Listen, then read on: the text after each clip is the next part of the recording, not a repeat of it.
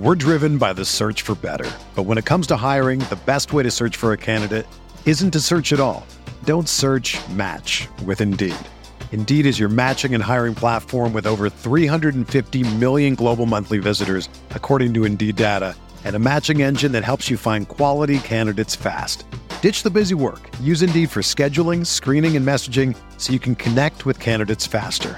Leveraging over 140 million qualifications and preferences every day, Indeed's matching engine is constantly learning from your preferences, so the more you use Indeed, the better it gets. Join more than 3.5 million businesses worldwide that use Indeed to hire great talent fast. And listeners of this show will get a $75 sponsored job credit to get your jobs more visibility at Indeed.com slash BlueWire. Just go to Indeed.com slash BlueWire right now and support our show by saying that you heard about Indeed on this podcast. That's Indeed.com slash BlueWire. Terms and conditions apply. Need to hire? You need Indeed. This podcast episode is brought to you by Coors Light. These days, everything is go, go, go. It's nonstop hustle all the time. Work, friends, family expect you to be on 24 7. Well, sometimes you just need to reach for a Coors Light because it's made to chill. Coors Light is cold lagered, cold filtered, and cold packaged. It's as crisp and refreshing as the Colorado Rockies. It is literally made to chill. Coors Light is the one I choose when I need to unwind. So when you want to hit reset, reach for the beer that's made to chill. Get Coors Light in the new look delivered straight to your door with Drizly or Instacart. Celebrate responsibly. Coors Brewing Company, Golden, Colorado. Support for this podcast comes from US Bank. US Bank wants to know how you reward yourself because they have cards that make every day more rewarding. Are you a points order, cashback guru, low intro APR lover? With US Bank, it's up to you because they have the cards to fit your lifestyle. So earn more whether you're shopping at a gas station or grocery store, even while planning a staycation. Learn more at usbank.com slash credit card. US Bank credit cards are issued by US Bank National Association ND. Some restrictions may apply. Member FDIC. Napa How. The Napa guy knows not to judge a man by his car's multicolored paint job or absence of modern gadgetry. Who cares if it's technically old enough to vote and the windows are powered by the strength of your left arm? Your monthly payment is zero, and it'll stay that way. Because with over 500,000 parts and a little Napa know how, you can keep anything on the road. She may not be pretty, but she's all yours. That's Napa Know How. Napa Know How.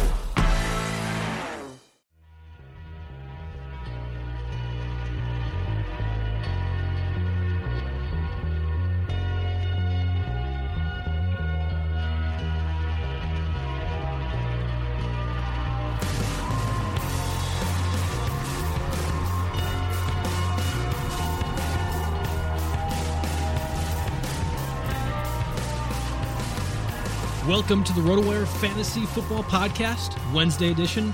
It's Joe Bartle. You can follow me at JB Fantasy Sports, along with my partner in crime, John McKechnie. I'm not even going to try your Twitter account. I'll let you do that for you. Uh, you can find me on Twitter at Johnny McKex. That's spelled Johnny just as you'd normally do it with J O H N N Y.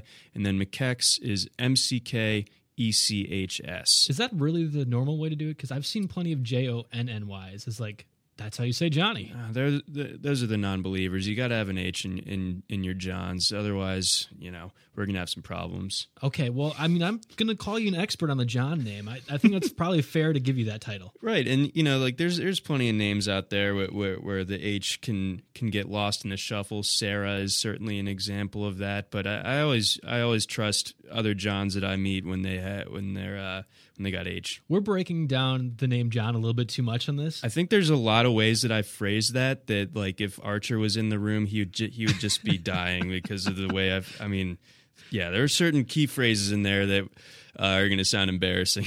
All right, that's fine. We'll just move on to uh, something we're a little more comfortable with, some fantasy football knowledge for today. More so like last night into today, because there's a lot of things that are happening. A lot that's happened over the week that we know other people have discussed, so we didn't want to really hit that too hard. Mm-hmm. One of the big things that was announced today is that Devin Funchess is apparently pushing Kelvin Benjamin for the number one receiver role. We talked about this last week in the podcast, and you kind of said that you liked Funchess and I liked Benjamin, but I was saying that's okay. I think that there'll be enough for both of them. Mm-hmm.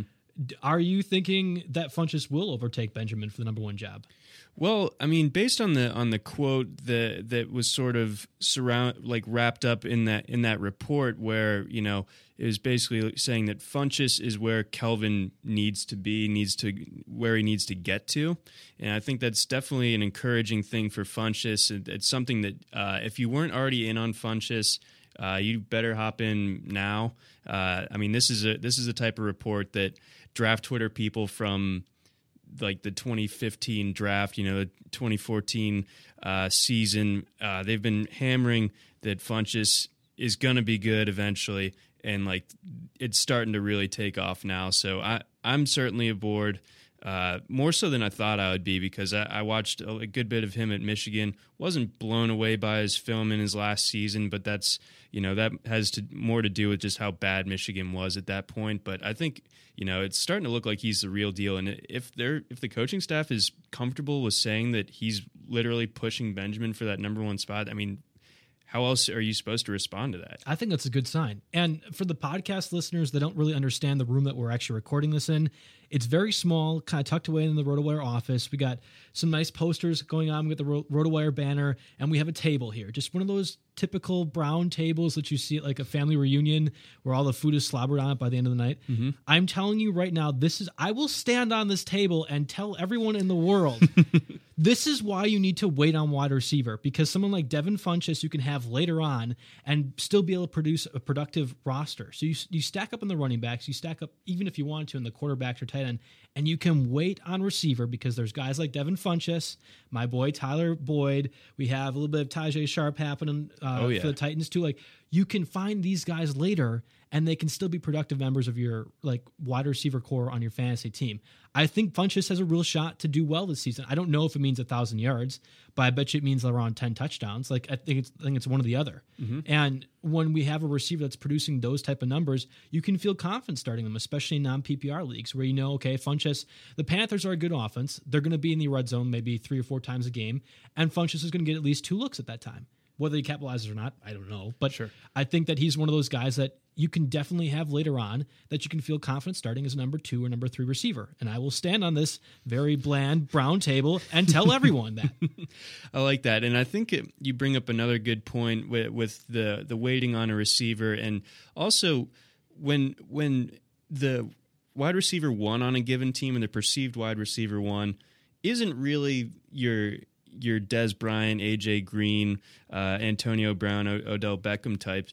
You know, I feel like then that that wide receiver role one role is a lot more up for grabs and then when you see so it becomes less surprising uh, that Funchess was able to to come up and take this from Benjamin because Benjamin, you know, he sat for a year and he, he's not the most explosive guy in the world. They have kind of similar uh, size, uh, frames, uh, but at the same time, I think Funchess has proven to look a little bit more explosive uh, than Benjamin. So he's kind of been able to come up and kind of take the candy from the baby, as it were. It's funny that you mention all those uh, when you're rattling them off. The only offense that I wouldn't want the number two receiver on was the Cowboys. I don't, I don't like Terrance Williams. I've never been a huge fan of his. Sure. But every one of those guys, I'm still looking at the number two and thinking that's a quality option to have on my team as a number two or number three receiver.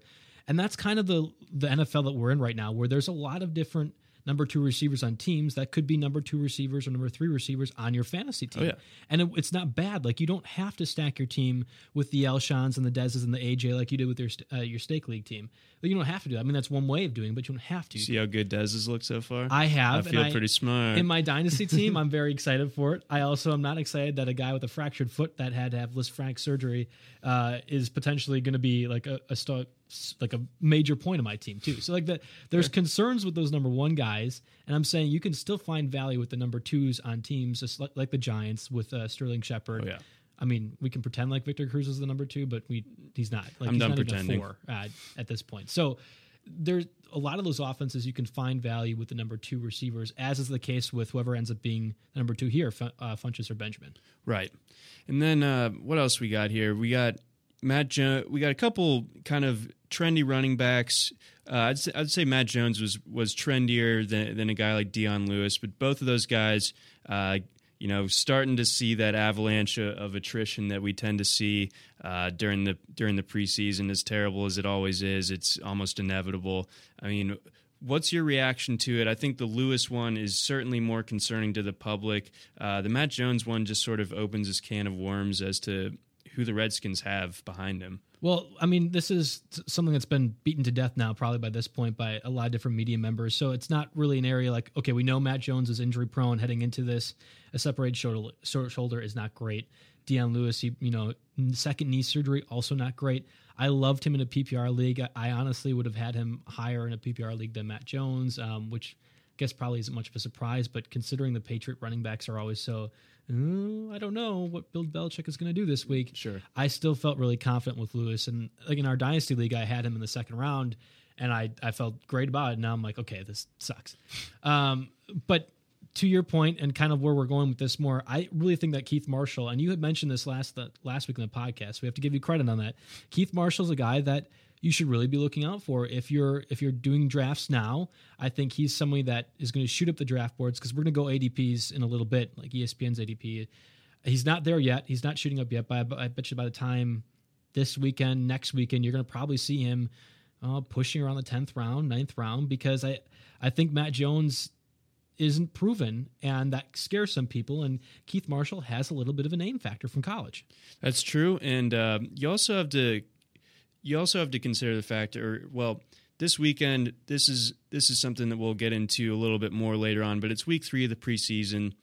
And so that's when usually we see the starters for a little bit longer, what have you. Everyone knows that. Uh, it looks like Keith is going to kind of get the shot to to be uh, to work with the ones for the first half of Friday's game. So I that actually might be something that you know preseason you can only take so much from a given thing, but that's something that you might actually want to you know make sure that you get a look at because uh, Keith has been a little bit slow to to really break out uh, thus far this preseason. He doesn't have a very good yards per carry average, but you know this week he's it looks like he's going to get a lot of work. He's so you you know prospective fantasy owners out there are definitely going to have a chance to get a long look at at what what they could be getting themselves into beyond Matt Jones.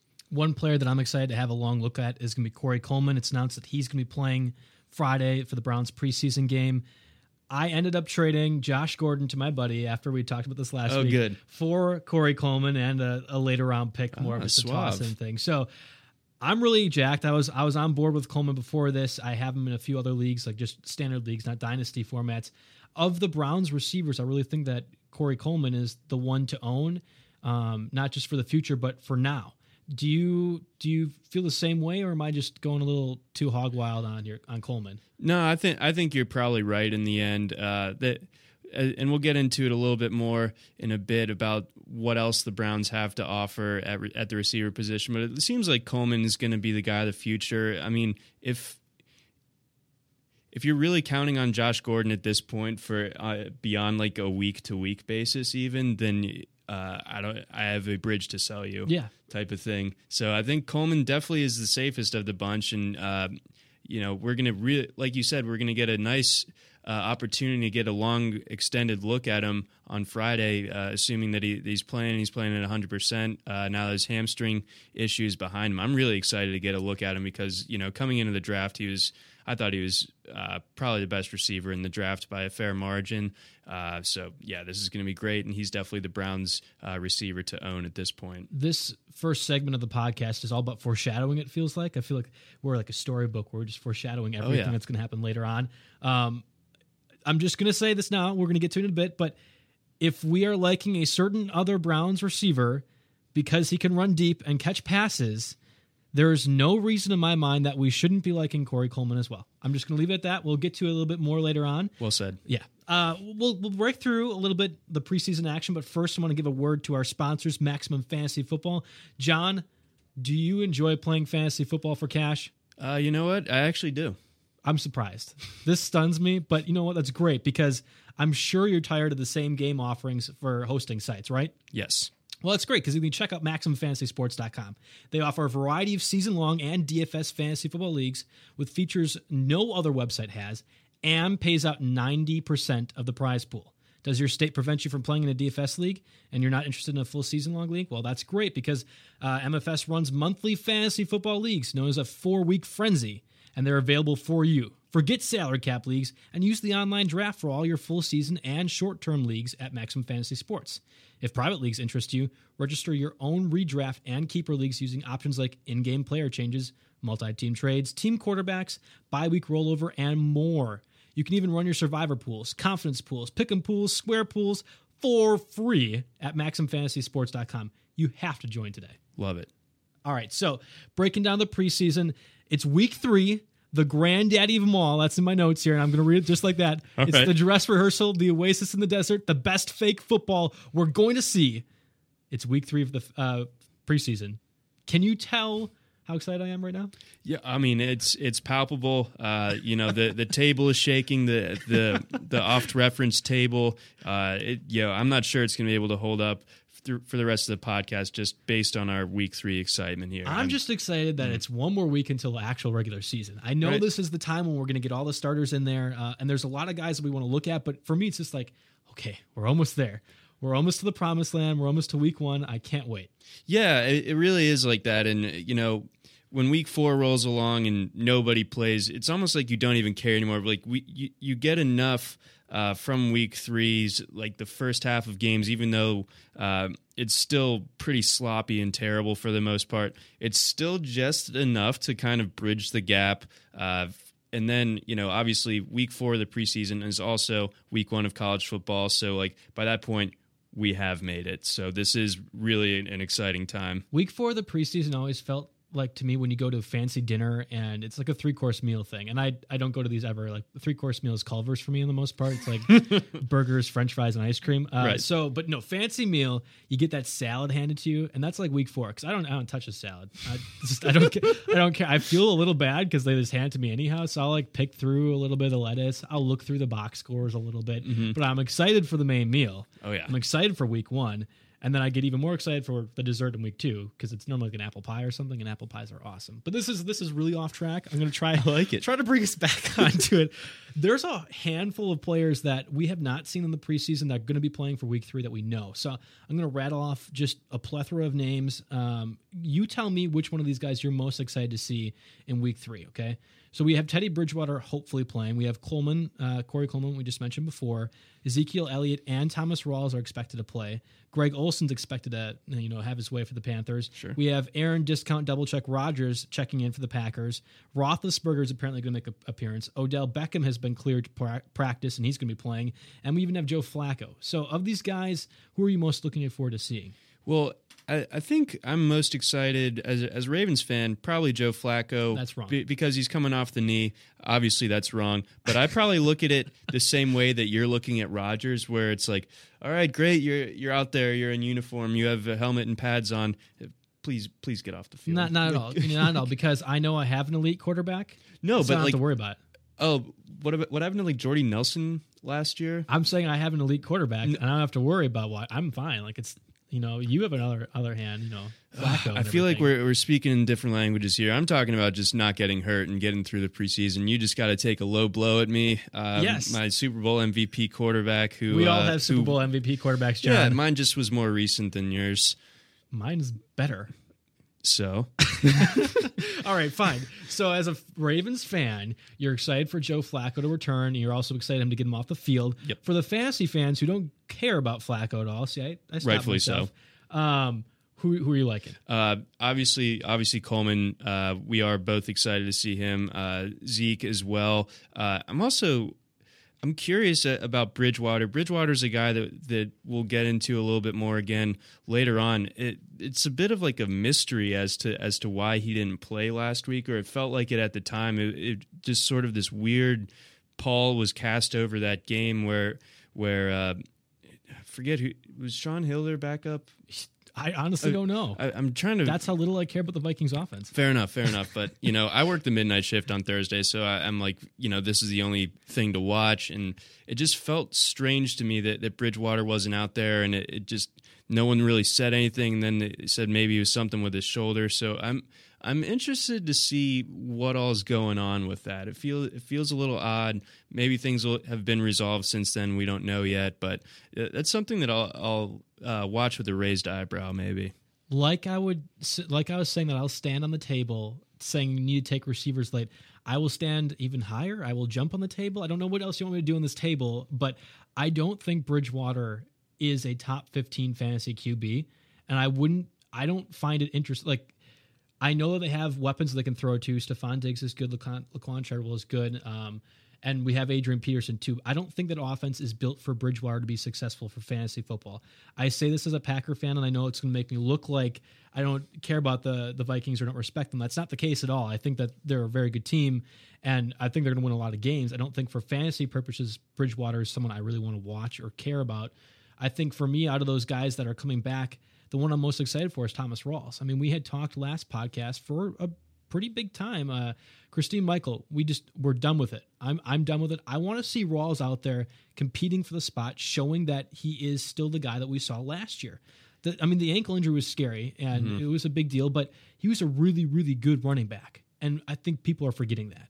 I know, and then you know you toss in the fact that, all this Michael love is is also coinciding with, uh, unfortunately, probably time to to uh, back off the CJ Prosise a little bit. To be honest with you guys, uh, he's a guy that just seems to have, have been lost in the shuffle, and you know he's still missing missing time at this point. Uh, I, am just not sure that he's going to be able to get on the field and provide any sort of fantasy value, even if you, you know, if he's a, a waiver wire or last round uh, type of selection. I'm just, I'm probably backing off of him quite a bit uh, compared to where I was uh, earlier in this draft season, where I took him, I think, maybe in the tenth round of the Vegas League, mm. so, somewhere in that range. Uh, and then this, Mr. Christine Michael, hmm, very, very upset about that we'll move past the players coming back from preseason. I guess I wasn't so much focused on that when we were putting this podcast together, but I was thinking, what games in general in week three am I looking forward to seeing? We're going to see like most of the starters. I mean, they're they're going to be playing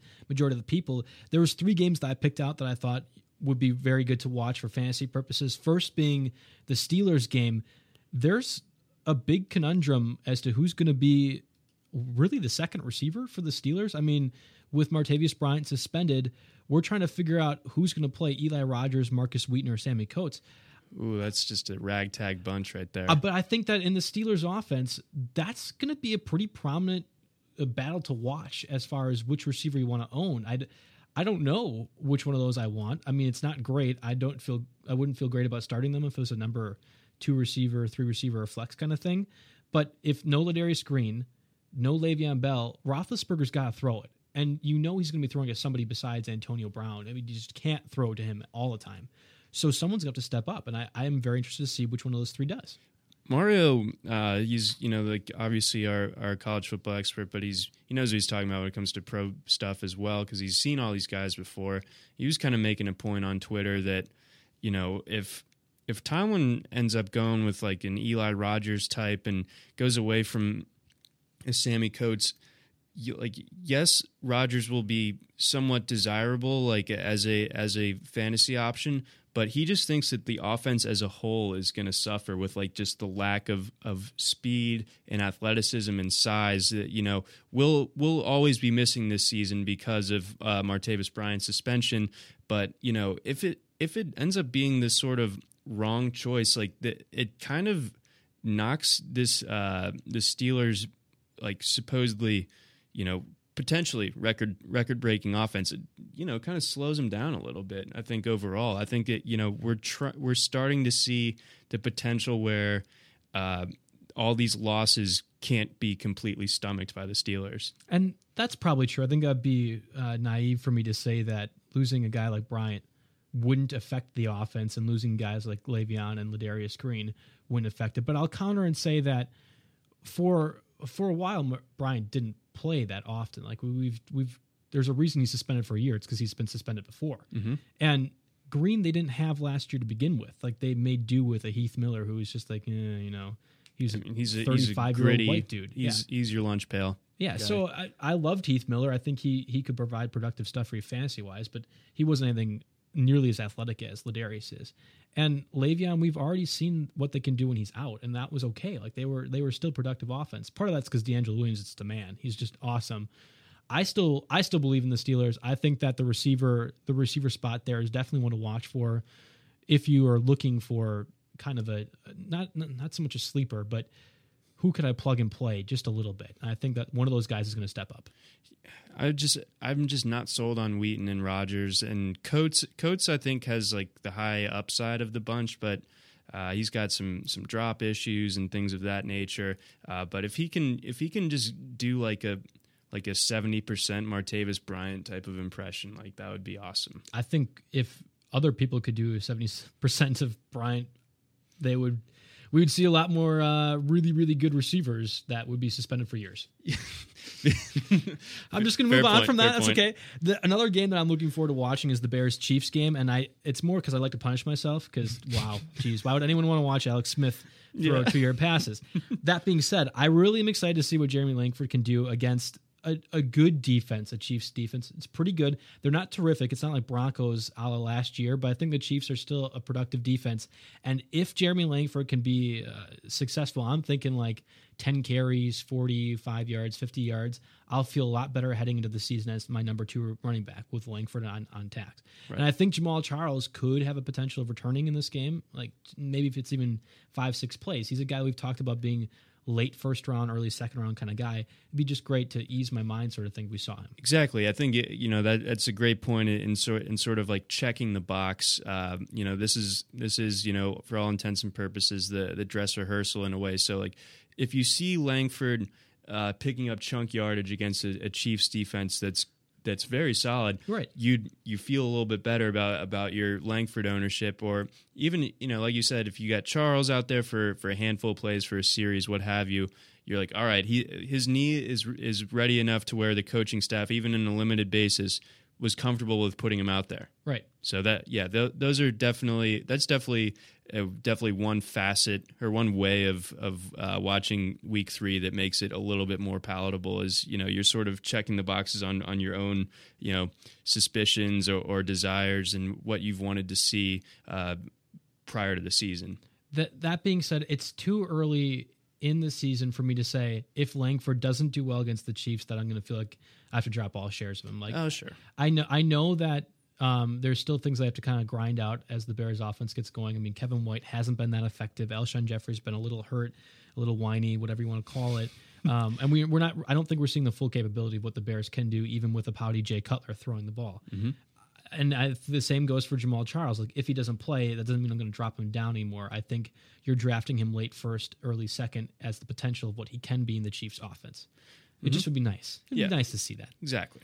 Last game on my my docket that I'm excited to watch, and I'll probably end up watching the majority of this because my fiance is a huge Colts fan. That's right. Uh, Colts against Eagles, and this show again all about foreshadowing. So we'll we'll get to it a little bit more, but I'm really excited to see what Andrew Luck can do against the Eagles. I know they're not a great secondary, but I want to see what he can do with the weapons in hand. Yeah, because because you know not only are you watching Luck, but you also probably get to take a longer look at, at guys that uh, we haven't seen quite as much that people are very high on. You know, like your Donte Moncriefs or your Phillip Dorsett's guys that are are ready to kind of step into the, to very prominent roles in that offense. And you know, Indianapolis was able to march down the field with Luck. Uh, pretty easily uh, in, their, in their first drive last weekend. It kind of stalled out at the end of the first drive, but you know, the fact of the matter was they were pushing the ball, so that you know that was good to see. And you you know, we're going to see we're going to get an extended look at it. So that's definitely a game uh, to really uh, target and you know get get your popcorn out for Andrew Luck because you know he's probably going to shred up the Eagles pretty good. But uh, before we get into uh, the main part of our of our show here, we, we're talking ADPs and the movement was ADPs. Uh, I got a message for you guys from our, from our friends at Drive Sober. Now, nobody ever gets in their car thinking, "I'm drunk, I'm driving, and I'm going to kill someone tonight."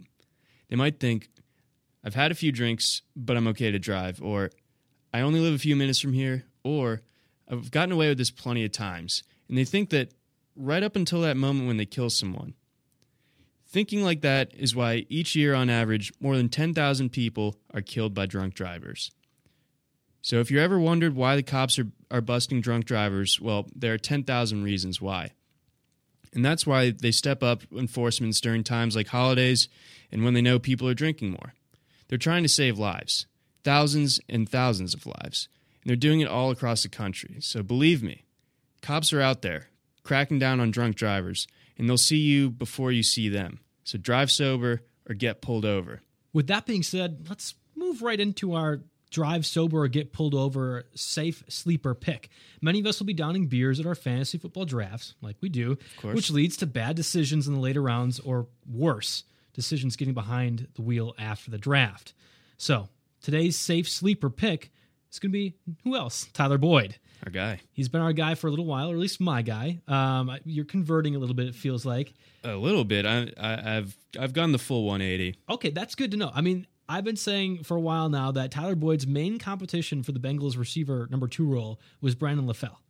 And the last time Brandon LaFell won anything was back in like the Bush administration. I don't I don't know. Like I I'm trying to make up some silly analogy, but I can't even think of it. That's how bad Brandon LaFell has been. It was never a contest in my mind that Brandon LaFell was going to be the number three, number four, number five receiver, whatever ends up being. Mm-hmm. But what was in discussion was Tyler Boyd being number two. And reports came out today that the Bengals have more than likely decided that he's going to be the number two receiver. And we've discussed this before, but I'll repeat to the listeners again who are still watching me yell on top of the table Tyler Boyd can be had later on, and he's going to be in a productive offense. I mean, just think about last year when they had AJ Green and Tyler Eifert, they still had Sanu, they still had um, Marvin Jones, Jones. and they were both putting, putting up productive numbers. Now, they weren't number ones, obviously, but number two, number three fantasy, especially in deeper leagues, that's terrific to have someone like Tyler Boyd. Oh yeah. So and and with with Boyd, you know, my sort of hesitation with him was like I wasn't sold on his skills uh, skill set in as far as I'm translating to the pros versus some of the other receivers that were that ended up being drafted around him. But uh, obviously the Bengals, they are smarter than I am. Uh, that is Shocker. Yeah, that is that is not shocking at all. But uh, it is the it is the truth. And uh, Boyd Boyd really has uh, impressed me with how he's looked uh, thus far in, in the preseason games and everything I've heard in camp. So I, I'm sold that he's going to be legit. I mean, I, my only hangup was was was not with LaFell. It was, it was really just like, is he ready to be a starting receiver in this league? And seems like the answer is yes. And uh, with that, I mean, you he's got to be a guy that you're targeting. Uh, maybe as like as like a maybe your wide receiver two, wide receiver three, something like that. And, and you know, I think it's going to really pay off this year. I, I think he's going to have a great year. I agree with you. Um, my my only thing is I'll I'll caution listeners and users that rookie receivers don't tend to do very well in fantasy football like the, the first year. That just it doesn't happen very often. We had that great class of like Mike Evans and Sammy Watkins and it felt like 13 other receivers that all Yeah, put up a thousand rides and yeah, they were all so good. And it's it's just not common for that to happen. So Boyd might have a transition period where he just isn't that great. I don't think he's ever going to be an Allen Robinson kind of guy where second year he just explodes. But in PPR leagues, especially, I think that he could have a real impact. Like, think 800 receiving yards, 60, 70 catches, and maybe four or five touchdowns. I don't know, but that's those are quality numbers for me, especially when you're going to get him in the back half of your draft. Yeah, I think that for for me the te- the team context is also huge because you know, like you said, we don't have Marvin Jones or Mohamed Sanu anymore to to take away targets. Uh, Eifert, uh, you know, he just started jogging, I think, the other Yeah. day. So, ooh, exciting Same stuff. here. I just started jogging too. It- right. So four we're, years. we're we're a ways away fr- from being ready to step onto an NFL field here. So I mean, and Boyd, he's in this productive offense. Some of these other rookie receivers that are drafted really high also always have the the problem of being on bad teams, and usually bad teams have bad quarterbacks. It's just not the case with the Bengals. The Bengals have a really good offense, and dare I say it, they have a good quarterback. I think Andy Dalton is a good quarterback, and we've talked about this before. I'm not going to go into it too much more. I, I think he's a good quarterback, especially when he's not breaking his thumb tackling defenders. He's a good quarterback. He's not a great defensive guy, but good quarterback. yeah, you definitely aren't drafting him for his defense, but uh, when it when he's got the ball in his hands, it's uh, it's pretty good. But um, with that, that was our that was our safe sleeper pick of the week. Uh, now we're going to get into our main segment. We're going to have some fun with some ADPs. Uh, you know, I was just kind of messing around uh, this past week, and I thought it'd be interesting to look in the reaction after week two of the preseason. Who's shooting up ADP wise on ESPN? We're using ESPN as our, as our uh, source here. Who's shooting up? Uh, who's falling down uh, in both snake and auction value? So, uh, Joe, I'm gonna I'm gonna ask you. I'm a guinea pig. Yes, All right.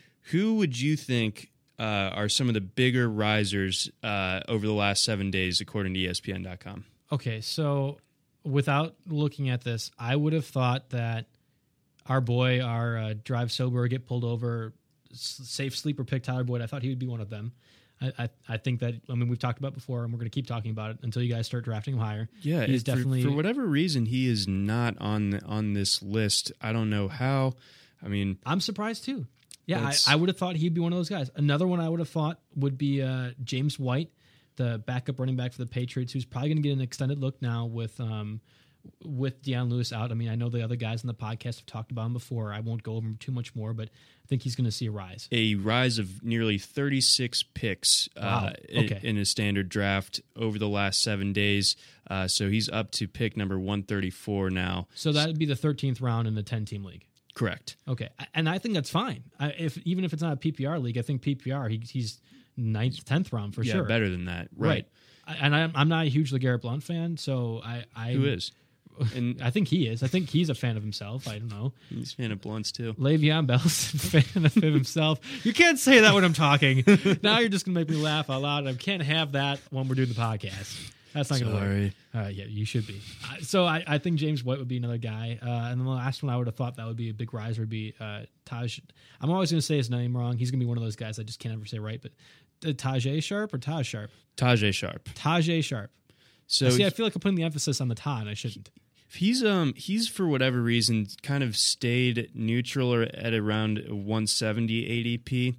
Um, I don't know why that hasn't gone up when you know, especially after DGB left, you would assume that he's he's going to be a guy that's shooting up. Uh, for whatever reason, I thought it would be because he got targeted 14 straight times in the Titans' last preseason game. I'm kind of kidding. It was actually six, but still, like he had six catches for 60 yards, and Mariota only threw to him. okay, riddle me this: Why then is Rishard Matthews skyrocketing up 30 position draft positions? My only thing is that uh, people switched the names around in the box score. They must have. Just That's got to be it. Sharpe, uh, I don't know who he is. He must. Oh, Matthews the one who put up sixty yards. These guys that are doing that apparently have gruff accents. I don't know why I've decided that's the case, but that's how that happens. That's how people that hate UMass sound because that that's the only reason why you wouldn't take Tajae Sharpe, rookie out of UMass, obviously, uh, over over Rishard Matthews. I mean that that just is a complete head scratcher to me. A couple other guys uh, here that that have been really uh, skyrocketing up the uh, ADP draft boards. Uh, we got your guy that we alluded to earlier, Cleveland Browns.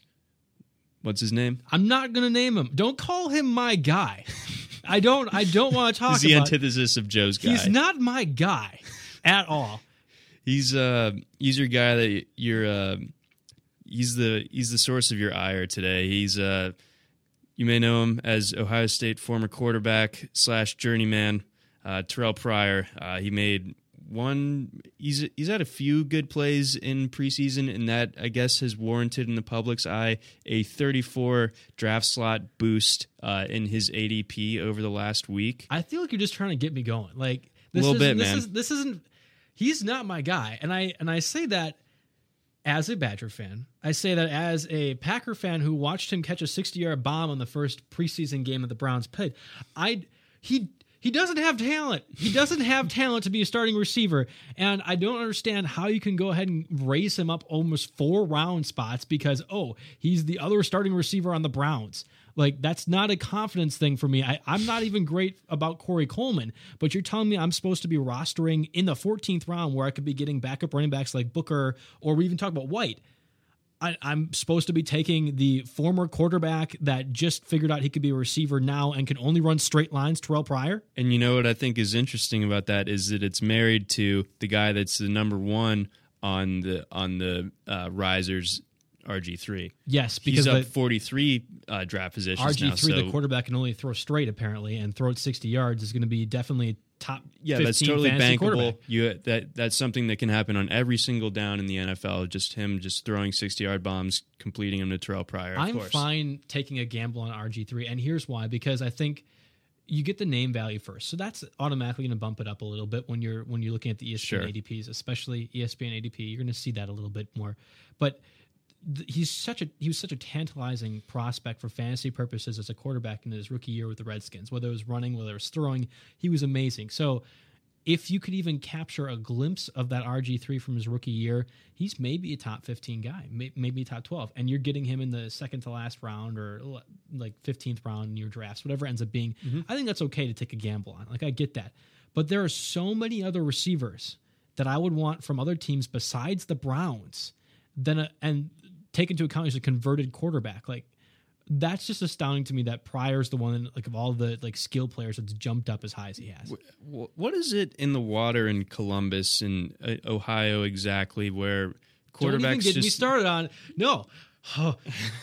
keep going, keep going. I know where you're going with this, Where- but keep going. where they think you know just because you played quarterback at Ohio State, suddenly you can play receiver. Uh, Braxton Miller, looking at you. Yeah, I, I figure that's where you're going with that, and I I don't even like their first round pick, Will Fuller, much less Braxton Miller. I don't know why people think that that's okay. Like just because you're six five and can run kind of fast and have a big body, that apparently means that you can play receiver in the NFL after having never done that in your whole collegiate career. Exactly. Where one of the best coaches, and I say that again as a Badger fan, Urban Meyer, would have probably put you at the receiver spot initially if he thought you could be a receiver. Not only because he had a, a log jam with like four quarterbacks that all could be starters in the NFL. Yeah, I mean that's a that's a fair point. And Braxton obviously he had the he had the shoulder thing that kind of uh, nixed the quarterback thing, and for for Pryor is more of him just kind of washing out at the position, but banking on his athleticism. Uh, kudos to him for getting this far. Kudos Yes, to him for, true. for having That's us spe- spending this much time on him. Uh, but you know, at the same time, he he is a guy that I'm I'm probably just not going to have any shares of because I mean this is this is flash in the pan. This is like stuff that you dream about on Madden, Oh, but yeah. like it's not something that it's bankable in reality or fantasy reality for that matter. I would so gladly let someone take Pryor. Just Sure. Oh yeah, Go for it. Yeah, waste a roster spot, even if he works out. And I'll I'll be the first one to admit I'm wrong because I'm I'm always wrong. That's something I've got down. You know, for years I've got that down. If if he's good, okay, fine, great. I I missed out on a 14th round receiver that will be maybe top 30 by the end of the year. Oh, darn, I bet you I'll be able to find a few more other than that yeah, who don't have a biggest gamble as Pryor would be. Yeah, I think like the the perceived like ceiling versus like what he could actually do at like the apex of like best case scenario type stuff. I mean, there's such a like a void there in in terms of uh, reality versus uh, perception that I mean it's it's something that just boggles my mind that that people are this hot, like ready to go on Terrelle Pryor at this point. Uh, a couple other guys that that uh, we should note are are going up draft boards. Uh, ben Watson uh, from the Ravens, Kamar Aiken from the Ravens, uh, Charles Clay from the Bills, Rishard Matthews from the Titans, and Bruce Ellington of the 49ers. Any reaction to those guys? I mean, those are all sort of that's a kind of a bland bunch there. Does it you got any hot takes from there? I wish that you give a sound that would like rolling eyes. Like I don't know what a sound rolling rolling out of your Kind of want to just go. You know, like that's the sound that I want for that. I again, um, I know that none of these guys are going to be like real difference makers. I think Kamari Aikman could be someone that you can like play and okay on a bye week you can have him start. Like I get that, and I I know these other guys they're all late round picks, so of course they're rising up. It's just going to be someone you take as flyers, and at least they're playing. Like that's that's good. At least they have prominent playing stuff. I'm not particularly high on any of these guys. No, and they're, they're, I mean, for me, uh, Bruce Ellington is the guy that I'm at least a little bit excited about because I think that his skill set fits the best in the Chip Kelly offense. I just think this is going to be a bad Chip Kelly offense Yeah. because we're going to have Blaine Gabbert running it or Colin Kaepernick, a broken Colin Kaepernick. Uh, so, I mean, it, concepts will be the same. It just isn't going to be executed right. executed well like at all. But I mean, I'm gonna get. I have some Ellington shares, and I'm probably gonna keep uh, collecting them, uh, just kind of hoarding them. Maybe maybe they'll pay off. I'm hoping so, but uh, you know we'll have to see there. And then looking at some auction values, um, we got Bridgewater as one of the higher uh, auction value guys over the last seven days. Let's see here.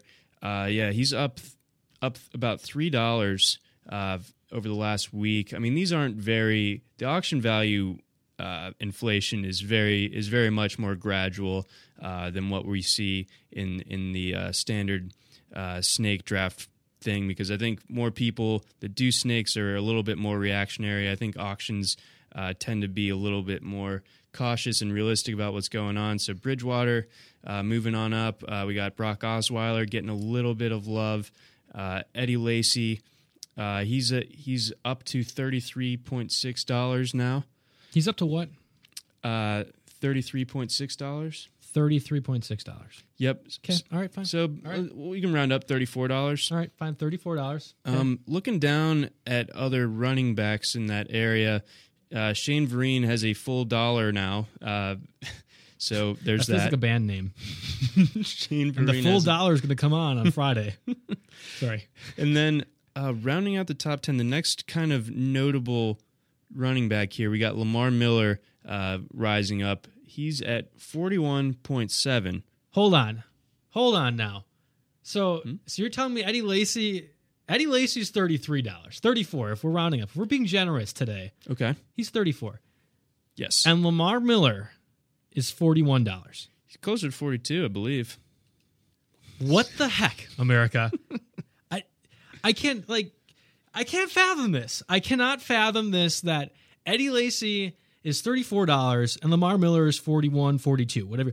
I like Lamar Miller. Let's not get this like misconstrued. I like Lamar Miller, but Eddie Lacy was arguably the number one overall pick last year, and he flamed out for obvious weight related issues mm-hmm. and just performance in general. Like, I get it. I get if you're scared off by Eddie Lacy. But to have Lamar Miller above Eddie Lacy by almost $10 is ridiculous in my mind. Break it down. Lamar Miller was somebody that was not even the focal point on a Dolphins offense that admittedly was not that good. Like, let's be completely blatantly off. Miller was fantastic when he touched the ball, but there was a reason the Dolphins didn't give him the ball. They didn't Joe think he could be. Well, no. Well, I mean, sure, maybe that's it, or maybe they just really want to talk about Ryan Tannehill. I'm not sure, but whatever the reason why, Lamar Miller did not touch the ball. He has won over a thousand yards rushing once. Okay, and that was a thousand ninety nine. It's not like he got like fifteen hundred yards. It was a thousand ninety nine. Sure. he's a great pass catching back. I get it, but if we're drafting or we are auctioning Lamar Miller like he is going to be Arian Foster 2.0, I think that is ridiculous because that's what $42 tells me. Right. Is that Lamar Miller is supposed to be Arian Foster 2.0 and I don't think that's a reasonable thing to assume. That's yeah. I mean, that's fair. I mean, I think that I think what what really kind of tears it for me, not so much that Lamar Miller is that expensive. Uh, I think that just auction values tend to get inflated when the, when there's a little bit of pos- position scared, scarcity at the top. But I mean, for him to be that much more expensive than Lacy, like I'm going to go Lacy at that price instead of Miller, like every single time. I think if it was just Lacy and Miller 34 a piece, I would rather have Lacy because I think Lacy has done it before. I think that he's in a productive offense with the Packers, and I think that he's going to rebound in a contract year. And you're telling me that Lamar Miller getting paid with an offense that has Brock Osweiler, who I like as a quarterback, but we don't know anything about, Right. is supposed to do d- $10 better than Eddie Lacy? Yeah, that's uh that's a bit of an eyebrow raiser, America. And not it- in a get it PPR league either. Come on now. This is a standard league for ESPN, and you're having Yeah. ten dollars. America, you're ridiculous. I got a, I got another one here. Another. Don't uh, do this to me, John. I got to. I got to. Now that now we're really on it. All right. So Cam Newton, uh, the the auction values on e, on standard ESPN auctions can be a little bit wonky. I understand that, but uh, all right. So we got Cam far and away the highest. He's sitting at thirty one. Okay, Uh, we're gonna round out, or we're gonna drop down a few spots. Uh, Andrew Luck. He's the fourth overall. yeah, he's going to be a t- he's going to be top five quarterback for sure. Uh, he is checking in at 13, so less than less than half of Newton's value. Newton was thirty one, Correct? And you're telling me Luck is thirteen. Yes. America, you're ridiculous. I don't understand how you can let this happen. Friends, friends of people in auction leagues, don't let Cam Newton go for 30 over dollars. I I feel like we're now going to have to start like a campaign where we don't have Cam Newton over $30. This is Draw the line. this is what's wrong with America, John. this is what's wrong with America that we overvalue an MVP quarterback. He was amazing. He was terrific. He was awesome. But it's so tough for someone to put up those level of numbers again. And you're expecting him to do what a running back one in the case of Eddie Lacy, who I was just upset about, would be mm-hmm. doing, that's a ridiculous price to pay. On like thirty dollars in itself is a is a you are ridiculous America kind of line. But then you look at Andrew Luck, who was far and away the number one quarterback last year, and just because he blew out his kidney, we're knocking him down almost twenty dollars compared to what Newton is.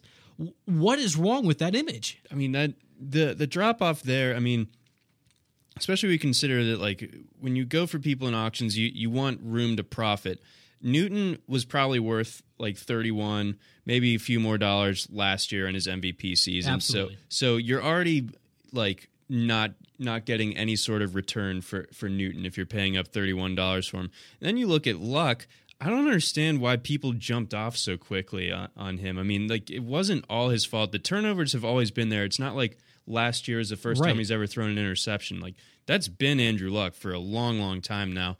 And for him to only be fourteen dollars when I think not only is is last year a bit of a fluke in terms of his health, but I think his receiving corps last year was just sort of this mishmash, like Ryan Grigson uh, doing too much and then just ruining everything as per usual. Um, so you know, bringing in a guy like Andre John, a decrepit Andre Johnson.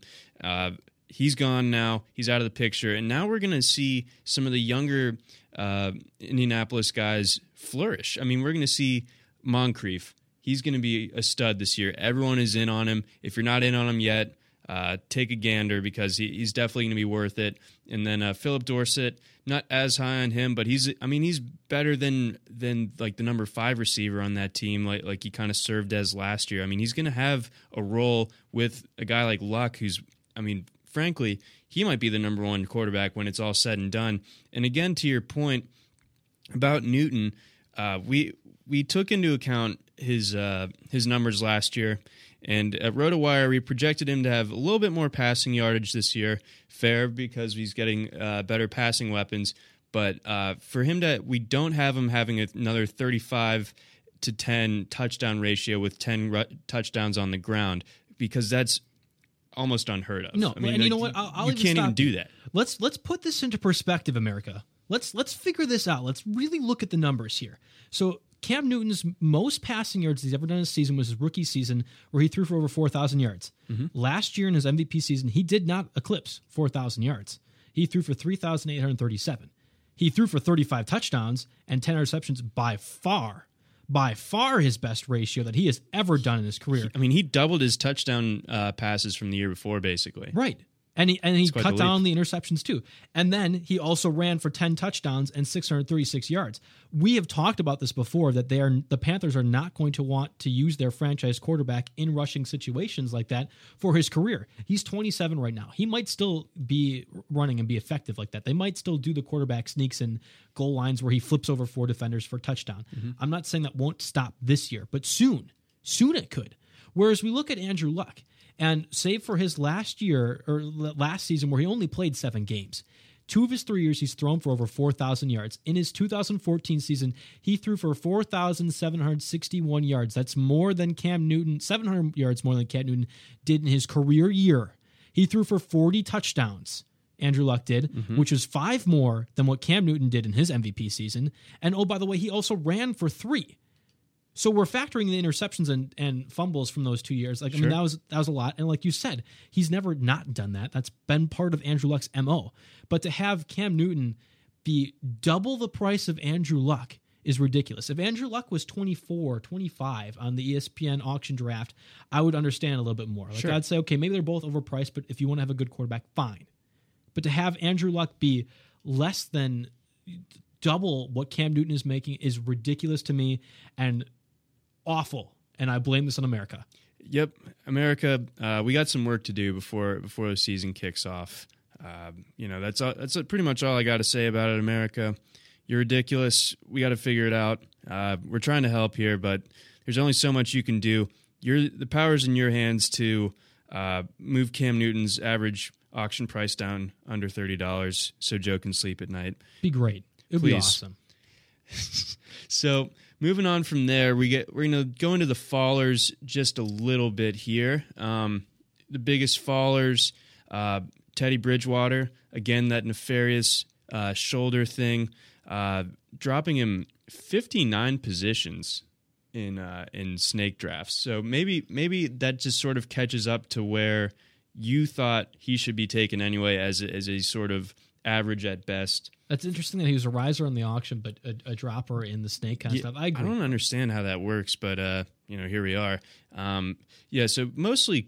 Oh, that was uh, that was just for quarterbacks here. It's technical difficulty because I have lots of them. Um, but uh, but Bridgewater was actually second second most in terms of the dropping. Uh, Dion Lewis, of course, for obvious reasons. uh, the knee. Right. Uh, Victor Cruz, Obvious reasons again. the health. Yeah. Um, DGB, Dorial Green Beckham. It's a bit of a surprise, but I understand that because I, I think that the Titans shipping him off should have been assigned to fantasy owners like, oh God, yeah, if the Titans don't like him, why should I? Yeah, that is that is an excellent way of putting that. Uh, yeah, if you can't if you can't hack it on the Titans with Mariota, one of the best young quarterbacks, uh, then what what can you really do? I mean, apparently I saw that he was having trouble getting lined up as recently as this camp for the for the Titans. Like, And I think if it was like even for a pick, like a, a fourth or fifth round pick, I think fantasy owners have been like, okay, well the Eagles are invested in him. No, Mm-hmm. they traded a backup lineman yeah, for this for for Green Beckham. And it's fine, it's a buy low move for the Eagles. But if I'm a fantasy owner, you valued him as a backup lineman. That's that's what I'm supposed to take from that. And we don't get to see that too often. Like the only time we really see correlation between what the team values is during the NFL draft. But we actually got to see what a team values for this player. It's a backup lineman. Yeah, I'm not taking see the field. I'm yeah, I'm not taking the uh to the, the second string receiver for the Eagles then if that's what they think he's worth. No, no need. So then, following that up, uh, Josh Doctson. Uh, again, he's just going to be buried on the depth chart. Just no playing time this preseason. Maybe he'll be getting in for the last preseason game. We'll see there.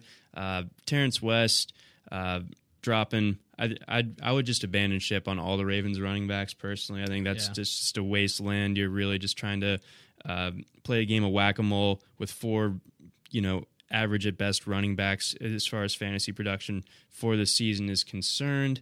Um, I want to probably end it on uh, Roberto Aguayo. Uh, I think that's to- a good one to end it on. not to totally kick the man when he's down, but like, oh my god, he's a second round draft pick and he can't make a kick. You know, and it's it's not his fault. Like if the Buccaneers would take him in the fifth round, even like a normal team should have, we would be like, oh, you know, rookie kicker is not doing very well. Sure. might have to cut him. No, now the Buccaneers have to like pretend like that's not a big concern, and they have to bring in a mental coach to help Aguayo, and they have to be rooting for him to make a 50 yard field goal so they can get out of practice early and that was quote unquote the best confidence he's had in a long long time Yikes! And this is a uh, guy that never missed a field goal in college never missed an extra point either, and I think he missed the first one he ever took in the NFL. in the preseason. And again, it's the preseason, but I don't blame you for not drafting Aguayo. I'm I did, and I'm going to cut him because I don't believe Smart. in keeping a kicker that misses half of his field goals. I think my favorite one, because I know we have to go, but my favorite one was definitely the Steelers defense being one of the biggest droppers. Again, America, you're ridiculous. Don't take a defense be- before like the second to third last round. That's that's it. You don't need to take one that early. yeah, like the the ending, like in the end, like the scoring output between the fifth fifth defense and like the twentieth defense, it's it's got to be negligible. Right. I mean, there's just like you're just splitting hairs at that point. So there's no point when you can kind of take a flyer on on like some awesome late round guys that you know are worth a lottery pick type of deal. Uh, just to just to get a defense that's going to score seven more points for you than than uh, hmm, like, the a- Titans. Yeah, I- sure. Like the Titans. I mean, if we're saying the Steelers were the seventh or eighth best, I could see the Titans being 15, 16. Right. And they'll get probably one or two more touchdowns because they play in Andrew Luck's division. and he'll probably throw an interception or fumble. That's just what's going to happen. I think that's ridiculous. America, I love you. I hate you. We really need to work on some things. We're going to get back to you guys next it. week. I will potentially be out of town, but we'll see if we I can go not. ahead. Yeah, I know. I'll miss you too. Well, I'll I'm, see gonna, if I I'm can just going back to get on. in your though. bag. That's fair. All right. That's fair. cool. Well, yep. Uh, so that's that's going to do it for us. Um, make sure to follow us on Twitter again, um, and give us a shout out if you like the podcast. If you like me raging, please give me a shout out. Yes, indeed. Yeah, please, uh, please let let Joe know what you thought of the rants because I mean I thought that they were pretty tremendous. So, in on that. All right, guys, we'll talk to you next week. Whether you're a world class athlete or a podcaster like me, we all understand the importance of mental and physical well being and proper recovery for top notch performance. That's why I'm excited that Unified Healing is sponsoring this podcast. Unified Healing is a new and super innovative global network of wellness centers powered by Energy Enhancement System, or EE System. If you haven't heard of the EE System, you'll want to listen up. This technology promotes wellness, deep relaxation, purification, and rejuvenation. At hundreds of locations across the globe, access to a center is easy and affordable. Interested in experiencing the EE system technology for yourself? Go to unifiedhealing.com slash bluewire to learn more and find a center near you.